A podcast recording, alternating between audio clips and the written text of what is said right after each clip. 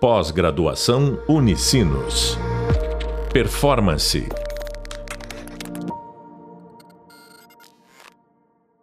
Vamos nessa então, pessoal. Primeiro, obrigado, Vicky, por estar participando aqui do podcast. A ideia né, dos podcasts é complementar o conteúdo da disciplina, então trazendo um pouco mais, um pouco mais de, de referências, de histórias e principalmente de vivências, né? E que conectam com o tema da disciplina. Essa é uma disciplina que tem foco no design, principalmente no design de processos. Uh, Vicky, eu optei por te convidar e, e, fiquei muito feliz que tu topou, né? Eu vou fazer uma mini bio tua e aí depois tu pode, né, complementar, tá? Uh, a Vicky, ela, ela faz parte da Escola de Gestão e Negócios da Unicinos, né?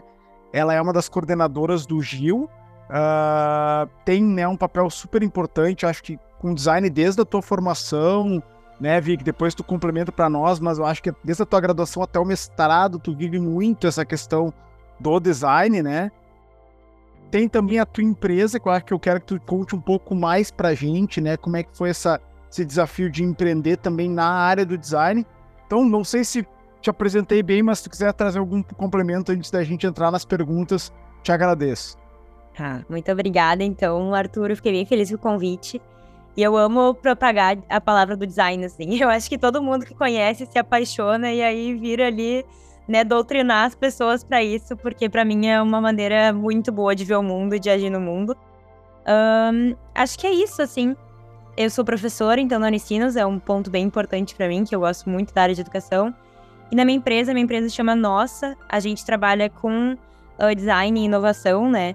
E ela começou muito trabalhando com projetos sociais, assim, desenvolvendo a área social de algumas empresas. E aí, também depois eu vou contar um pouquinho, assim, mas foi daí que eu entendi que o design era a melhor maneira da gente conseguir lidar com esse tipo de, de, de desafio aí. Mas a gente também trabalha com desenvolvimento de lideranças e o design se encaixa muito dentro disso também, de olhar de uma forma mais integral, né, para tudo que está acontecendo dentro da organização, para aí sim propor uma intervenção na liderança, no time de colaborador. Então, basicamente isso. Trabalho na Unicinos e tenho a minha empresa. Ah, show de bola, Vicky. Eu tive o prazer de ser colega da Vicky no mestrado e é legal ver que essa visão do design voltado para o social é uma coisa que é muito tua também, né? Como pessoa, assim. Eu, desde que eu te conheci, eu vejo o quanto tu, tu faz disso uma, uma prática, uma verdade, né? Na, na tua atuação, não só como professora, como com, com a tua empresa e na tua formação também, né? Vi que também já passou por. Já trabalhou com várias organizações, como Ares, Unimed, Cicred, entre outras, né? E aí, Vic, vou começar aqui com algumas perguntinhas e a gente vai batendo papo com, com base nelas, né? Primeiro eu queria te perguntar como é que o design entrou na tua vida, assim, o que que, como, como, como esse assunto entrou na tua vida e qual foi teu primeiro contato com isso, assim? Então, eu, na verdade, sou publicitária, né? Assim como tu, né? Tu também é publicitária, né? Ah, eu achei que. Eu, eu, jurava, que, eu jurava que tu era designer, mas fez SPM também, Vi? Eu fiz SPM e aí fizemos o mesmo mestrado, o mesmo caminho. Exatamente. Exatamente. Mas uh, eu sou publicitária, mas logo no início, assim, não me, não me encantei tanto com a profissão e eu fui para uma área de desenvolvimento de projetos. Então, eu trabalhava muito com, eh, como gestora de projetos, enfim, uh, também para o lado social. E aí uh, eu comecei a perceber que com as ferramentas que eu tinha a partir da comunicação, né, eu não tinha ferramentas suficientes para lidar com o tipo de projeto que eu estava lidando, assim. Então eu fui para essa área, eu me encantei muito com gestão de projetos. Eu trabalhei numa empresa que é a Smile Flame, né, que a gente fazia muitos projetos voltado para o lado social, mas com uma pegada muito diferente. A gente fazia né, um campeonato de skate dentro de um asilo e, e, isso gerava lucro, a gente conseguia fazer uma ação social muito legal para chamar atenção disso. E, e aí a gente fazia o campeonato e marcas patrocinavam, enfim.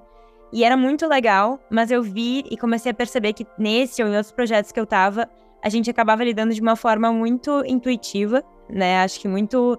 Uh, vamos ver o que acontece, sem ter ferramenta para amparar essa, esses problemas que a gente estava lidando. Na verdade, tanto dentro de empresa quanto problema social, né? a gente vai tateando e vai muito na intuição, assim. Então eu sentia falta disso, assim, de ter mais consciência dos processos, de estar tá olhando. Eu sentia que o mundo era bem mais complexo, os problemas eram bem mais complexos que aquilo que eu estava vendo e como é que a gente estava lidando com eles. mas eu não tinha base, eu não tinha ferramenta, assim. Então eu me sentia muito na intuição e isso até tirava um pouco da minha confiança, assim, né? Na hora de propor um projeto, eu acabava ficando muito desamparada, assim. Comecei a fazer uns projetos com a Unicinos mesmo, assim, e me falava: tem um mestrado que é design estratégico, acho que tu vai gostar, vai nisso. E aí eu conheci o design. E aí eu me encantei. Não, muito legal. Nossa, muito, muito legal essa, essa história, até porque uh, pegar o gancho assim, né? Trouxe um ponto que para mim ali é muito importante, que é a questão do ferramental que o design entrega para as pessoas, né? E aí, claro, o que, que, eu, que, que eu acho que tem um ponto bem interessante, né? Uh, e o mais legal é que o ferramental que o design entrega, ele não ignora a intuição. Ele reforça, mas ele não te deixa somente preso a isso, né? Eu acho que, que a, a, a gente que é naturalmente muito disciplinar, que busca conhecimento de várias áreas, respeita isso e, e, e conecta muito com gestão de projetos. Né? Eu acho que muito do, da forma de pensar e agir do design conecta muito com esse papel do GP, né? De um gestor de projetos, né? E eu achei muito legal essa reflexão que tu trouxe de, de uma vivência prática e que a vivência prática fez com que tu olhasse e buscasse uh, conhecimento, ferramentas e conteúdo para te sustentar nisso e foi assim que o design apareceu, né? Achei bem, bem interessante. Uh, legal trazer também a, a, questão da Smile, né? Que é uma empresa que sempre trabalhou com projetos sociais numa maneira diferente, né? Num, que é um, que um verdadeiro casamento entre comunicação, marketing e projetos sociais, porque no fundo, né? É uma empresa que faz boas causas e ao mesmo tempo que ela faz isso, ela faz com que várias marcas ganhem alta visibilidade de forma espontânea com isso, né? Então é uma empresa bem interessante. Um, acho que o que da questão que me fez olhar assim pro, pro design foi que a gente trabalhava com problemas, né, sociais. Perfeito. E acho que e aí a gente trabalhava muito com pessoas com deficiência, assim. E eu acho que quando a gente está trabalhando com um projeto social, muito, tem muita gente cheia de boas intenções né? Tem muita gente que vai lá e quer ajudar, mas a gente acaba mais atrapalhando, assim, né? Ou acaba Sim. sendo preconceituoso, acaba sendo capacitista. Então, eu ficava com muito medo de agir também, porque eu pensei, eu tenho medo que a minha prática seja tão intuitiva, seja tão ingênua, que eu acabe gerando mais problemas, né? Afetado por problemas da sociedade que não é projetada para essas pessoas, né? Então, trabalhar com pessoas com deficiência acho que foi o que me despertou, assim. Eu disse, cara, eu tenho que cuidar muito do que a gente tá fazendo aqui para não gerar mais problema, né?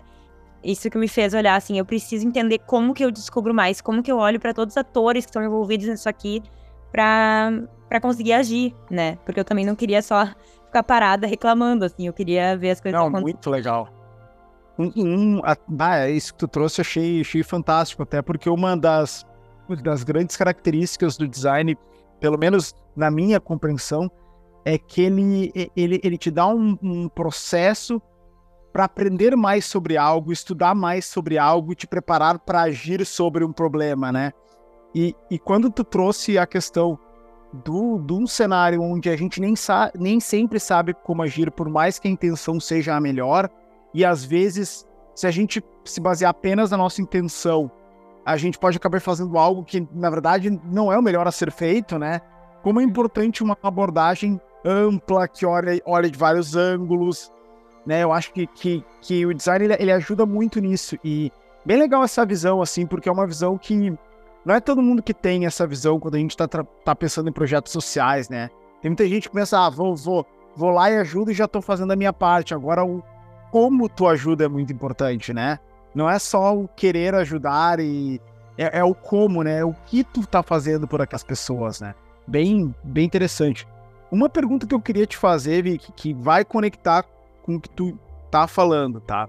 Uhum. É, é, o que te faz considerar o design uma abordagem preparada para resol resolução de problemas complexos. O nosso mestrado ele bateu muito nessa tecla e eu vejo até no mercado que cada vez mais isso aparece, né? Do, do da forma de pensar e agir do design como uma fonte de solução para problemas complexos. Queria discutir um pouco sobre isso. Tu concorda? Qual é a tua visão sobre essa, essa, esse uso do design para problemas que apresentam alta complexidade. Boa. Concordo totalmente. Eu acho que, mas eu não vejo como uma fonte de solução, assim, eu vejo como uma, uma caixinha de ferramentas, sabe? Que me, me ajuda a lidar com a complexidade. Eu uh, trabalho também no universo da gestão, e o que, que eu vejo que é a grande diferença de quem vem da gestão e quem vem do design? Quem vem da gestão quer lutar contra essa complexidade. E quer encontrar, quer lutar contra e encontrar controle, né? Essa é a forma de tu lutar. Então, eu vou no controle, eu vou na ordem e é assim que a gente vai lidar com a complexidade. O design, ele diz, olha que complexidade, vem cá que eu vou, vou te abraçar aqui, né? Então, ele abraça a complexidade, ele diz, olha, é complexo, mas não quer dizer que a gente não tem que ficar sem fazer nada, né? Eu tenho aqui algumas ferramentas para te lidar com essa complexidade e agir de uma maneira que vai ser o mais consciente possível uh, com o público que está trabalhando, com o ecossistema que se envolve, né? Eu tenho uma frase que eu gosto muito, eu não lembro, é, é de alguém da, acho que da Fast Company, tá? Que eu uso até nas minhas aulas, assim. Que ele fala que a gente uh, tentar fazer um projeto ou tentar resolver um problema ignorando a complexidade é a mesma coisa que a gente tentar uh, curar uma gripe parando de respirar. Porque assim, não tem, ela tá aqui. E eu boto muita fé, tipo, eu boto muita fé que grande parte. para mim, os maiores problemas que a gente tem no mundo atualmente, eles são problemas tão grandes porque a gente tentou resolver eles até hoje como se eles fossem problemas simples, né? Então tem essa, essa lógica, assim, de o que é um problema simples e um problema complexo? Um problema simples é que tem uma resposta, né? Eu sei ali o que, que é um, o pessoal vai chegar, né? Cheguei na Lua. Tu sabe o que, é o certo de chegar na Lua, né? Tu tem uma regrinha ali que tu vai ver. Ah, chegamos na Lua, vivos. Voltamos pra Terra, deu certo. Agora, um problema complexo, eu não tenho essa noção do que, que é dar certo e o que, que dá errado. Né? Tipo, Vicky, como que a gente acaba com a fome do mundo? É só dar comida para as pessoas? Não é. Tem muito mais fator envolvido, assim. Então não tem o certo. Ah, Vicky, a gente. Uh, erradicou a fome no mundo. Existe esse certo e esse errado? Não, não tem essa resposta, sabe? Então eu acho que o design faz a gente lidar com isso, entender, cara, é complexo, não tem a resposta certa, mas vamos ver com as ferramentas que a gente tem, com o conhecimento que a gente tem, estando mais próximo possível do nosso usuário e tendo cabeças diferentes pensando aqui nessa solução, né, nesse problema, onde a gente pode chegar. Então tem, tem todo esse dilema, assim, de ah, existe uma solução ou não existe, né? É só uma forma da gente lidar com as coisas. Mas eu acho que assim, para a gente andar para frente é a gente reconhecer que é complexo e que a gente vai ter ferramentas para lidar com isso, assim, sabe? Um, por exemplo, né, o problema da segurança pública. Uhum. Uma resposta simples seria: vamos dar arma para todo mundo. Isso aí vai trazer mais problema, né? Essa situação é muito mais complexa. Então a gente olhar aqui como se fosse uma receita de bolo não é.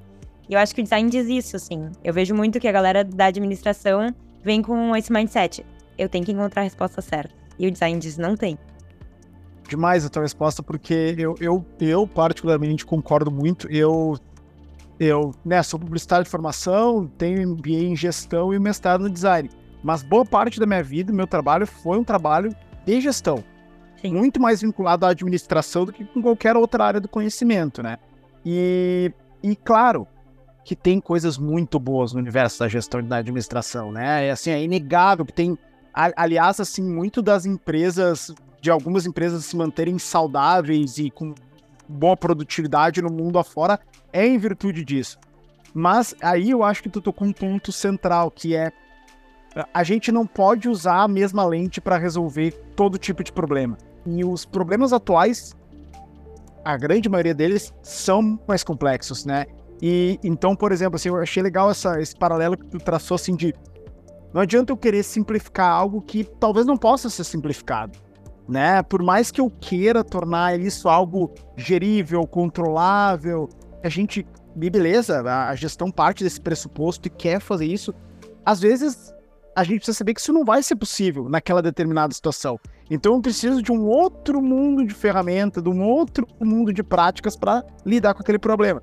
Aí tu trouxe algumas coisas que eu acho muito importante, assim, que praticamente para qualquer vertente do design, que é essa questão de aceitar e lidar com o caos, né? Com e, e, e, a abertura de porta para várias visões, para visões diferentes, né?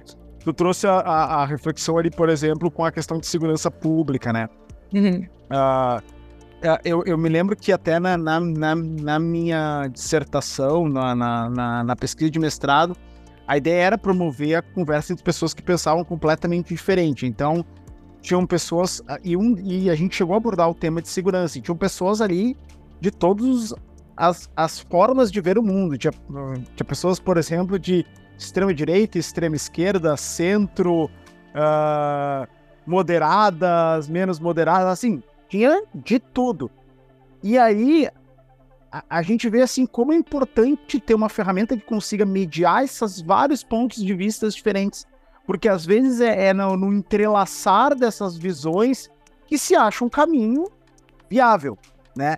E eu noto que hoje, não só para problemas da nossa sociedade, mas até problemas empresariais, a diferença de pensamento entre vários tomadores de decisão é, é, gigantesca.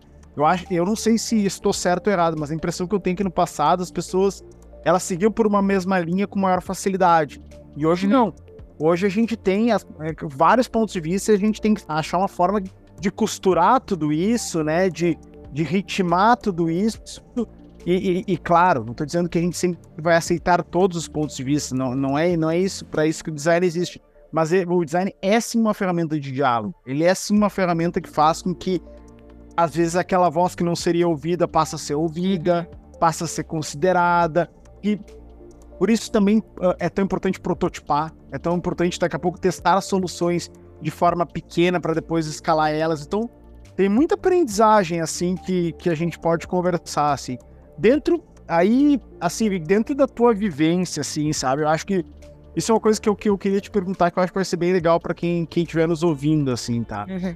Uh, assim, de tudo que tu viveu até agora, assim, conectado a, a, a, ao, ao, que o design te ensinou, assim, qual seria o teu, teu grande case, assim? O que tu acha que assim, algo que tu viveu, assim, que realmente tu viu na prática o verdadeiro valor do design que teve um impacto muito grande na tua vida, assim?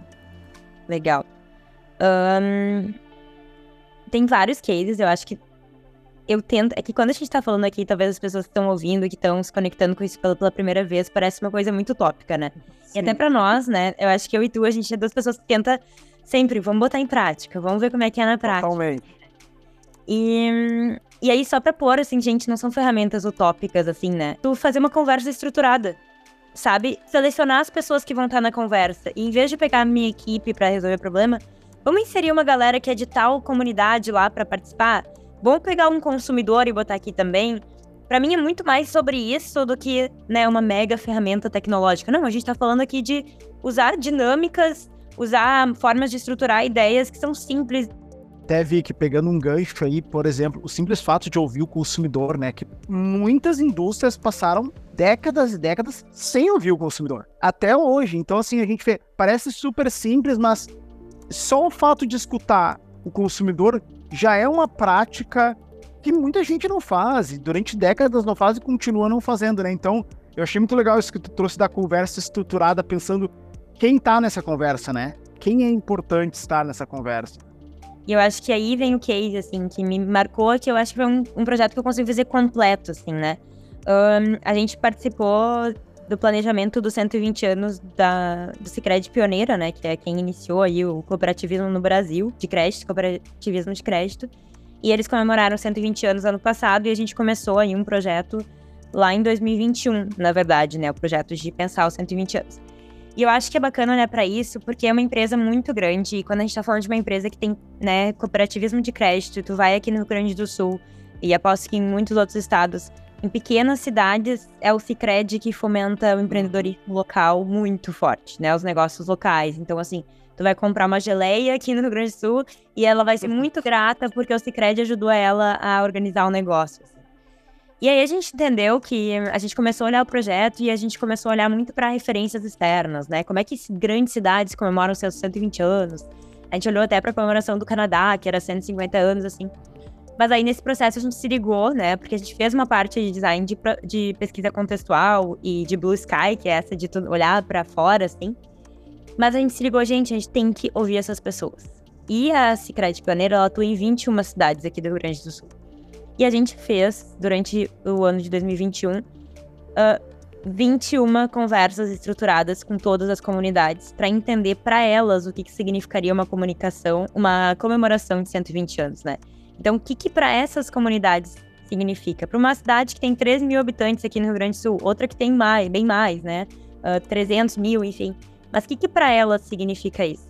Então, para nós, a gente rodou esses workshops. Na época ainda estava pandemia, a gente fez tudo online, mas eram o quê? Conversas estruturadas com pessoas diversas da comunidade dessas cidades. E aí a gente fez as conversas e a partir dali chegou em 18 ações para comemorar os 120 anos do Cicred, que foram executadas ao longo de 2022. Então tinha desde ações em escolas uh, até né, um festival que aí realmente aconteceu para 10 mil pessoas, assim. E tudo foi pensado a partir do que veio desses insights de workshops com a comunidade.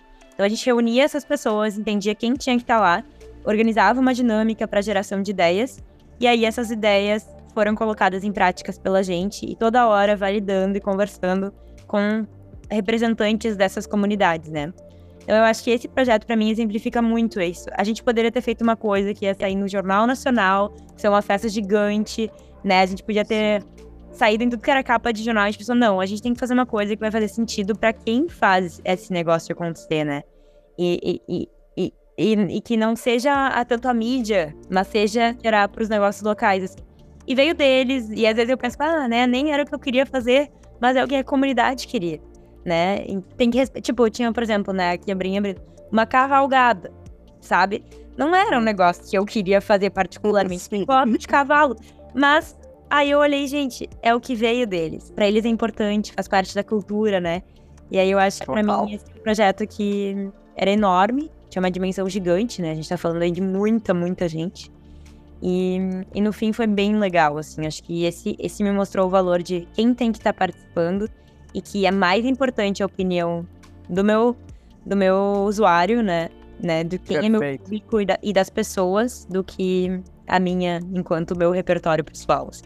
Não, muito legal, Vic. E, e, e, é bem esse ponto que tu trouxe, né? De colocar o usuário no centro, né? Que é algo que está muito conectado à cultura de design e está conectado também com outras outras formas de pensar que estão presentes até muito no próprio mercado de tecnologia, né? Tu pegar conceitos como, por exemplo, o conceito de Lean, né? Uhum. Muito do que se faz até com metodologia ágil, de certo modo, tem esse papel, né? De puxar o usuário e colocar o usuário no centro. E ouvindo teu, tua, teu relato, eu, uma coisa que me chama, me chama atenção e que eu acho que, que é algo que a gente aprende, que eu me lembro que se falava muito sobre isso no próprio mestrado, né? Que é o papel do design como um, uh, um não sei com que palavra utilizar, mas como o, o, papel do design em, em, em gerar sentido, né? Em, em, gerar sentido. E o gerar sentido nem sempre é, e aí entra um pouco esse, esse case que tu mencionou, né? Nem sempre é a, a intenção inicial da empresa, do, é. do board, ou o que parece melhor do ponto de vista de marca, de repercussão, ou até de receita. Gerar sentido tem que considerar todos os stakeholders, principalmente o usuário. Então, assim, eu, pegando ali um momento que tu falou da, da própria cavalgada, né? Uhum. Fazer sentido para aquelas pessoas que eram as pessoas mais importantes desse projeto, a cavalgada, é. né? Às vezes, é, é, não, às vezes aquilo não faria sentido, sei lá, para alguém da, da própria organização ou alguém até da, sei lá, da, do, dos fornecedores, mas, mas para quem aquele todo, todo o projeto se destinava a fazer sentido, né? Eu acho que é, essa essa, essa característica do design de ferramenta, de, de, de ter processos, ferramentas que escutam, né, que escutam as pessoas, é muito importante porque quanto a gente já não viu historicamente, né, uh, empresas, uh, não só empresas, como órgãos públicos, gastarem muito tempo, dinheiro e energia em algo que não era o que o usuário precisava e não era o que o usuário queria né? Então. É, e é tão libertador, né? Depois que tu pega assim, meu Deus, eu não preciso ser o detentor das ideias, eu não preciso ser o detentor Exato. das respostas, eu posso chamar o coletivo para fazer isso por mim. E por muito tempo, eu achava que eu era meio. É, dá uma sensação de impostor quando tu faz isso, porque Sim. tu vem um projeto pro cliente e aí tu chega com uma resposta que veio de um workshop que um fulano lá que participou que trouxe. E eu fico assim, gente, o insight nem veio de mim eu, e ele tá me pagando aqui, sabe? Mas depois você vê que essa é a beleza, eu não preciso ser o rei. Isso, isso para mim é o mais legal, porque o, o eu acho que para lidar com qualquer vertente do design atualmente tem que ter uma certa como é que eu posso dizer, se despira um pouco dessa coisa do autor, né, da autoria, Uhum. né? A autoria ela tem que ser do coletivo. É muito mais um grupo de pessoas trabalhando juntos para encontrar uma solução do que, do que aquela questão da autoria, né? E aí, claro, isso mexe com nossos egos, a gente tem que saber, né, ah, como gerir isso nos, nos processos, né? Então, super, super legal, assim. Ah, né, a, gente, a gente tá chegando para a parte final. Vicky, foi muito bom o papo. Eu sempre gosto de conversar contigo, né? Essa é a primeira vez que a gente conversa gravando um podcast, mas foi tão boa quanto todas as outras vezes que a gente conversou e espero que tu tenha gostado e tenho certeza que quem nos escuta vai gostar muito também. Ah, eu que agradeço. Poderia ficar aqui o dia inteiro falando. E só queria dar duas dicas, assim, ó. Duas dicas não, assim. É muito mais simples do que parece, né? Quando a gente olha para as ferramentas e fica apavorado. Pra mim é assim, é empatia e a colaboração. É básico. Onde tu conseguir botar um pouco mais de empatia com o teu público e, e chamar mais gente pra colaborar, é isso. Faz do jeito que dá. Isso que tu falou agora na reta final é muito importante, porque às vezes as pessoas ficam até muito presas no métodos, né? E viram Uhum. refém do método. Ah, eu tô fazendo certo, né? As pessoas se preocupam, né? Mas, mas, mas como é importante, assim, o, a, a empatia, né? E essa é a questão da, e a vontade de fazer acontecer, de estar lá junto, sabe? Porque realmente, assim, o método, inclusive a gente às vezes muda ele no meio do caminho para fazer dar certo, né? É, isso faz, faz parte e o design tá aberto a isso também. Bom, acho que é isso então. Vamos nos despedir aí do pessoal que tá nos ouvindo e brigadão, Vic. Foi uma, uma honra te ter aqui conosco. Muito obrigada, eu que agradeço. Um abraço, pessoal. Valeu. Pós-graduação Unicinos. Performance.